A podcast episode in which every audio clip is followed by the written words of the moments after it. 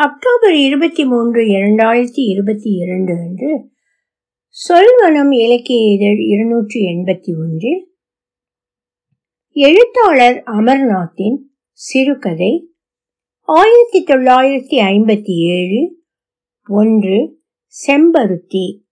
ஒளிவடிவம் Saraswathi Thiagarajan Boston.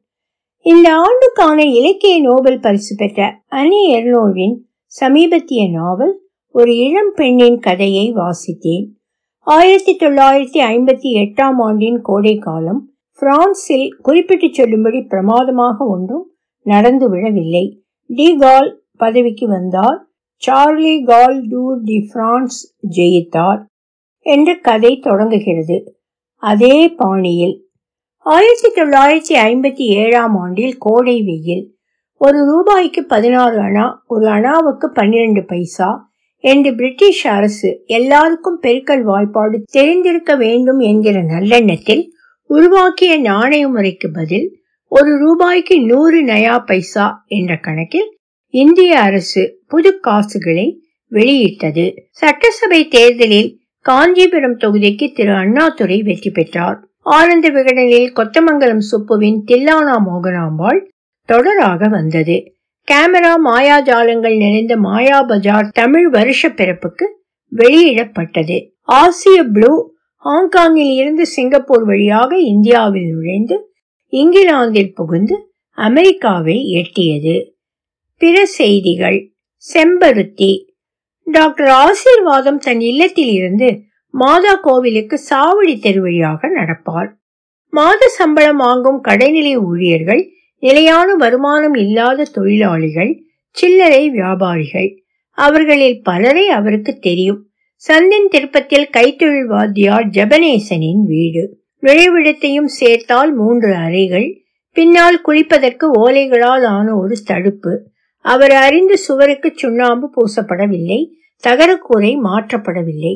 கழிவு நீரை வீணாக்காமல் கொல்லையில் கத்திரிக்காய் வெண்டைக்காய் என்று பல செடிகள் மற்றும் அவரைக்காய் பந்தல். அங்கே ஜெபனேசன் மண்ணை கொத்தி வேண்டாத செடிகளை பிடுங்கி எறிவார். ஆசீர்வாதத்துக்கு கைகூப்பி நமஸ்காரம். வீட்டின் முன்புறத்தில் தோட்டம் என்று சொல்ல பிரமாதமாக ஒன்றும் இல்லை. மனம் இருந்தால் பூக்கும் முல்லை கொடிக்கு ஒரு கொம்பு. ஒன்றிரண்டு ரோஜா செடிகள். அவற்றின் பூக்களை பெண்கள் பறிப்பதற்கு முன்பே பையன்கள் இதழ்களை பீத்து தின்று விடுவார்கள். திண்ணையிலும் தெருவை ஒட்டிய கட்டாந்தரையிலும் குழந்தைகள் விளையாடுவதை வேடிக்கை பார்க்க நின்றிருக்கிறார் அவர் கண்ணில் முன்பே அது ஏன் படவில்லை? பட்டிருக்கும். ஆனால் அதில் ஒளிந்திருந்த தகவல் அவர் உணர்வுக்கு எட்டாததால் கவனித்திருக்க மாட்டார். சுவர் ஓரமாக ஒரு செழுமையான செம்பருத்தி. மூன்று நான்கு தண்டுகள் கூரையை தொட்ட உயரம் ஓரத்தில் வெட்டுப்பட்ட இலைகள் சாத்தானின் நாக்கை போல நீட்டிய இரத்த சிவப்பு பூக்கள். உள்நாட்டு வகை தானாக வளர்ந்திருக்கிறது. காலையிலேயே சூடு பிடித்த சூரிய ஒளியில் அதை பார்த்து நின்றார் வீட்டில் இருந்து வெளியே வந்த ஜெபனேசனின் மனைவி மேரியின் கவனம் செம்பருத்தி செடியின் மேல். வாளியில் எடுத்து வந்த சாணம் கலந்த நீரை செடிக்கு வார்த்தாள். அத்துடன் இதழ்கள் விரிந்து மலர்ந்த நாலைந்து பூக்களை பறித்து ஒரு கூடையில் உள்ளே எடுத்துக்கொண்டு போனாள். அவரை அவள் கவனிக்கவே இல்லை. அன்று முழுவதும் அவர் மனதில் செம்பருத்தியின் ஆதிக்கம். வேறு எந்த காரியத்திலும் கவனம் ஓடவில்லை. அதன் அழகினால் அல்ல ஹிந்து கடவுளுக்கு பிடித்தமான மலர்களை மேரி ஏன் அவரை கூட கவனிக்காமல் பரம சிரத்தையுடன் எடுத்து போக வேண்டும்? படங்களுக்கு ரகசியமாக சூட்ட என்று அவள் விசுவாசத்தை சந்தேகிப்பது சரியாக படவில்லை. வேறு எதற்கு? மாலையை திரும்பி போன போது தள்ளி நின்று நோட்டமிட்டார். புதரில் மலர்களின் எண்ணிக்கை கணிசமாக குறைந்திருந்தது. அடுத்த வீடுகளில் வசிக்கும் இந்து பெண்கள் பறித்து போய் இருக்கலாம். வெளிச்சுவரில் சாத்திருந்த ஜெபனேசனின் பழைய சைக்கிள்.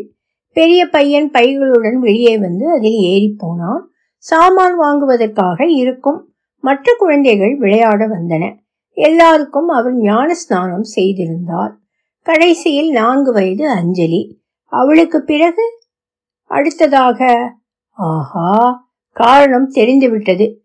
அந்த எண்ணத்தை உறுதி செய்ய வீட்டில் என்சைக்ளோபீடியா பிரிட்டானிகா அவர் சிகாகோவில் வசித்தபோது பாஸ்டர் வின்சென்ட் பீல் அளித்த பரிசு. கப்பலில் வந்த பதினெட்டு தலையணைகள். ஹிபிஸ்கஸ் செடியின் விவரங்கள் உலகில் வளரும் இழங்கள் மலர்களின் படங்கள் கடைசியில் உபயோகம் அலங்காரத்துக்கும். கடைசியில் அவர் தேடிய விவரம். மேரி பூக்களுக்கு கொடுத்த மரியாதையினால் குழந்தை அஞ்சலியோடு குழந்தைகளுக்கு அஞ்சலி. உண்மையான பிரச்சனை. மேரிக்கு முப்பதுடன் ஒன்றிரண்டு கூட இருக்கலாம். இன்னும் குறைந்தபட்சம் இரண்டு குழந்தைகளை இவ்வுலகுக்கு கொண்டு வர இறைவனின் ஆசி இருக்கிறது. அவளுக்கு அது தெரிந்திருக்கும். ஆனால் நகராட்சி பள்ளிக்கூடத்தின் ஆசிரியர் சம்பளம் அவள் ஆசையை தடுத்திருக்கும். அவள் செய்வது ஜெபனேசனுக்கு தெரியாமலும் இருக்கலாம். கணவன் மனைவி அந்தரங்கத்தில் தலையிடுவது தவறு. அதே சமயம் இந்திய அரசின் குடும்ப கட்டுப்பாடு மனித சட்டம். உலகின் கிறிஸ்தவ குழந்தைகளை பெருக்குவது அதற்கும் மேலான கடவுளின் ஆணை. அதை நிறைவேற்றுவது கடவுளின் பணியாளரான ஆசீர்வாதத்தின் கடமை. ஞாயிற்றுக்கிழமை பிரார்த்தனை முடிந்து கும்பல் கலைய தொடங்கியது. ஒவ்வொருவரும் ஆசீர்வாதத்தின் ஆசியை வாங்கிக் கொண்டு நகர்ந்தார்கள். ஜெபனேசன் ஒரு சின்ன விஷயம். மாதா கோவிலின் பராமரிப்பில் விசுவாசிகளின் உதவியை ஆசீர்வாதம் நாடுவது வழக்கம். அதனால் மனைவியையும் குழந்தைகளையும் வீட்டில் விட்டுவிட்டு திரும்பி வந்தார் அலுவலக அறை ஒரு மூலையில் ஐபிஎம் டைப்ரைட்டர் அதை பிரமிப்புடன் பார்த்தபடி நின்றார் ஆசீர்வாதம் ஜெபனேசன் என்டர்பிரைசஸ் என்று ஒரு தாளில் அடித்து அதை எடுத்து நீட்டினார் அச்சடிச்ச மாதிரி என்று ஜெபனேசன் வியந்தார் ஆனால் வாசகத்தின் அர்த்தம் புரியவில்லை. இது அமெரிக்கர்களின் சாமர்த்தியம் சாதனை. ஆசீர்வாதத்தின் அந்த புகழ்ச்சியை அவர் மேல் திரும்ப வைப்பது போல அவரை மதிப்புடன் பார்த்தார். உட்காருங்க. ஜெபனேசன் தயக்கத்துடன் அதை செய்தார். எல்லாம் எப்படி போகுது? அவரை போன்றவர்களுக்கு மாத சம்பளத்தில் முப்பது நாளை சில மாதங்களில் ஒன்று கூட ஓட்டுவதுதான் ஒரே பிரச்சனை. கடவுள் கிருபையில வரவுக்கும் செலவுக்கும் ஒத்து போகுது. அதில் அடுத்த குழந்தைக்கு இடமில்லை. இடம் செய்வது ஆசீர்வாதத்தின் பொறுப்பு. அப்ப அஞ்சலிக்கு அப்புறம் ஆசீர்வாதம் எதிர்பார்த்தது போல இன்னொரு ஆறேழு மாசத்துல என்ற பதில் வரவில்லை. தண்ணி ஊத்துறவர் அவர். நானா மரம் வைக்க முடியுமா? மேரி கணவனுக்கு தெரியாமல் செய்யும் பாவம். அதை மன்னித்து அதன் பரிகாரத்துக்கு வழி செய்து அவளை பைபிள் கடவுளின் அடங்காத கோபத்திலிருந்து காப்பாற்றுவது ஆசீர்வாதத்தின் கடமை. நான் பத்து வருஷம் அமெரிக்கால இருந்திருக்கேன். உலக போர் முடிஞ்சதும் என்ன வளர்ச்சி என்ன மக்கள் பெருக்கம். ஆறு பையன்களும் ஆறு பெண்களும் பெற்று ஒருவர் டசனாக இழுத்தால் மலிவுன்னு காட்டியிருக்கார். நம்மால் அது முடியாது என்று மறுக்காமல் ஜெபனேசன் வெறுமையாக பார்த்தார். இன்னைக்கு காடும் புல்வெளியுமா இருக்கும். நாளைக்கு அங்கே பத்து வீடு இல்ல ஒரு தொழிற்சாலை. அவங்களோட எல்லா நல்ல பழக்கங்களையும் நாம பின்பற்றணும். அப்பத்தான் நம்ம நாடு முன்னேறும். சும்மா காந்தி காந்தின்னு பேசிட்டு இருந்தா குல்லா போட்டுக்க வேண்டியதுதான். உண்மைதாங்க. வக்கீல் சட்டம் செய்வான் வீட்டுக்கு சட்டமும் அளிப்பான் பியானோ டீச்சர் கேக் செய்து விற்பா ஒரு வருமானத்தோட திருப்தி அடையக்கூடாது. நீங்க சொல்றது சரிதான். இப்ப கணக்கு வாத்தியார் சத்தியசாமி சம்பளத்துக்கு மேல டியூஷன்ல பணம் செய்கிறார் கைத்தொழில் வகுப்பே இன்னும் எத்தனை நாளைக்கு இருக்கும்னு தெரியாது.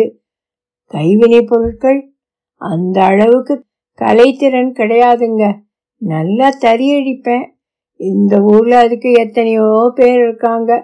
ஆசீர்வாதம் யோசனை செய்தால் பைண்டு செய்வேன்.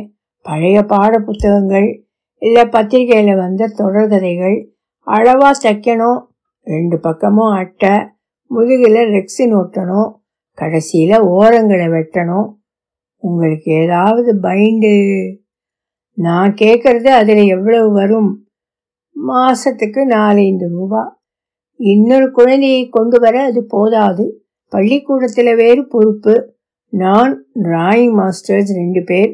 உடற்பயிற்சி கிருஷ்ணன். எங்களுக்கு பரீட்சை திருத்துறது ஹோம்ஒர்க் கொடுக்கறது இந்த மாதிரி உபரி வேலை கிடையாது. அதனால புக் ஸ்டோர் எங்க பொறுப்பு?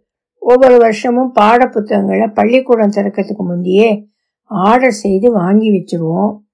நோட்டுகள் காம்போசிஷன் நோட் மட்டும் அதில் ஸ்கூல் பெயர் போட்டிருக்கோம். தமிழுக்கு ஒன்று இங்கிலீஷ்க்கு ஒன்று ஸ்டோர் யாருக்கு சொந்தம்? ஒருத்தருக்கும் இவ்வளவுன்னு இல்லை.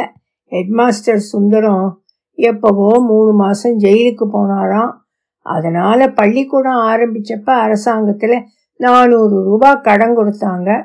அதை வச்சு தொடங்கினது. கோஆப்ரேட்டிவ்னு சொல்லுங்க. சரிதான். நாலு வருஷத்துல கடன் அடைஞ்சிட்டது. எவ்வளவு லாபம் மிஞ்சும்? புது புத்தகங்கள் வாங்குறவங்க ரொம்ப குறைச்சல். ஒரு புத்தகம் நாலஞ்சு கை மாறும். அதனால முதல் போக நூற்றம்பதுலேருந்து இருநூறுக்குள்ளே சேரும். அதில் உங்க பங்கு ஒன்றும் கிடையாது. சுதந்திர தின கொண்டாட்டம் வருஷ கடைசியில் விளையாட்டு போட்டியில் பரிசுகள் அடுத்த வருஷத்து புத்தகங்களுக்கு அட்வான்ஸ் இதுக்கெல்லாம் நீங்கள் நாலு பேர் உழைக்கிறீங்க. வர்ற லாபம் எல்லாருக்கும் சொந்தம். என்ன முட்டாள்தனம்? என்னை கேட்டால் கோஆப்ரேட்டிவ் கம்யூனிசம் ரெண்டும் ஒன்று தான் உருப்படாத வழிகள். நம்ம ஊர் பொது உடைமைவாதிகள் யாரும் ரஷ்யாவை நேரில் போய் பார்த்ததில்ல.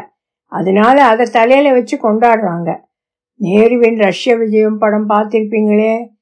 பையங்களோடு சேர்ந்து அந்த இலவச படத்தில் காட்டினது எல்லாம் சும்மா ஷோ. நான் அமெரிக்காவில் வாழ்ந்திருக்கிறேன். அங்கே சும்மான்னு எதுவும் கிடையாது.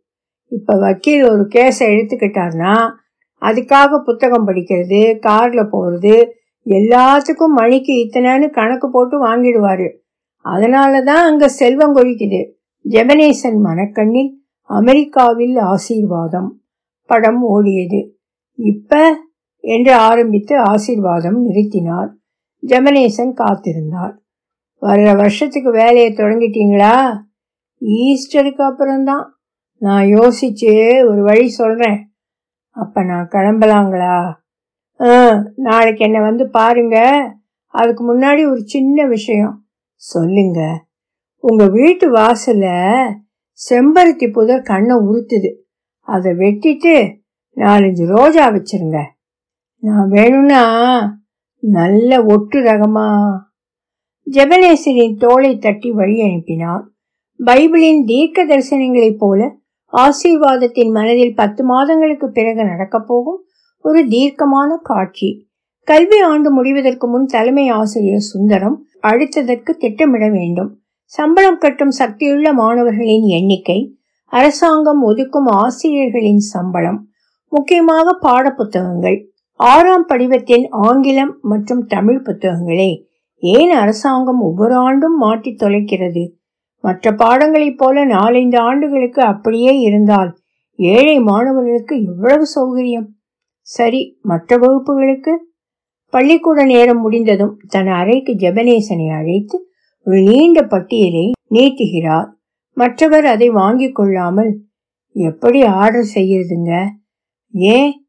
கையிருப்பு தீர்ந்து போயிடுச்சே பொதுவா இருக்குமே. இந்த வருஷம் செலவு கொஞ்சம் அதிகம். சுந்தரத்தின் முகத்தில் சந்தேகத்தை படித்து நீங்களே பாருங்க. எல்லா வரவு செலவு கணக்கும் இதுல இருக்கு. நயா பைசா சுத்தமா எழுதியிருக்கேன். நாற்பது பக்க நோட்டை நீட்டுகிறார். என்ன? மிஞ்சி போனால் வேலையை விட்டு தள்ளுகிறேன் என்று சொல்ல போகிறார். அதை நானே செய்வதாக இருக்கிறேன் என்று விரைப்பாக நிற்கிறார். சுந்தரம் பிரித்து நிதானமாக பார்வையை ஓட்டுகிறார். கடைசியில் ஒரே பூஜ்யங்கள். பிறகு சத்தமாக படிக்கிறார். ஸ்டேஷனுக்கு போய் ஒரு புத்தக கட்டு எடுத்து வர எழுபத்தைந்து நயா பைசா. புத்தகங்களின் கட்டுகளை பிரித்து வகுப்பு வாரியா அடுக்க ஒரு மணிக்கு ஒரு ரூபாய் இருபத்தைந்து நயா பைசா. இதெல்லாம் என்னையா புதுசா இருக்கு? நாங்க மூணு பேரும் புள்ள குட்டிக்காரங்க விலைவாசி ஏறிக்கிட்டு இருக்கு. ஆனா அதே சம்பளம். எப்படி சமாளிக்கிறது? இதை நீங்க வருஷ ஆரம்பத்திலேயே சொல்லியிருந்தா பணத்துக்கு நான் வேற ஏற்பாடு பண்ணியிருப்பேன். இப்ப பெற்றோர்கள் புத்தகம் வாங்க வந்தா நான் என்னையா சொல்றது? அடங்கிய குரலிலும் கோபம் துணித்தது. உங்களுக்கு அந்த கவலையே இருக்காது. ஐபிஎம் டைப்ரைட்டரில் அச்சிட்டது போல எழுத்துக்களுடன் ஒரு காகிதம். அமர்ஜோதி என்டர்பிரைசஸ்.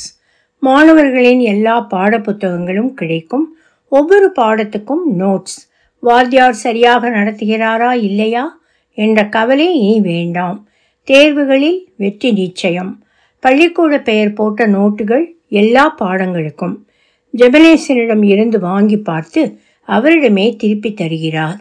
இப்போதைக்கு புத்தகங்களை விற்க ஷாப் கடை வாசல்ல இடம் வாங்கியிருக்கேன். பணம் சேர்ந்ததும் சொந்தமா? பொதுவாக தலைமை ஆசிரியருக்கு உணர்ச்சிகளை கட்டுப்படுத்தும் முகம்.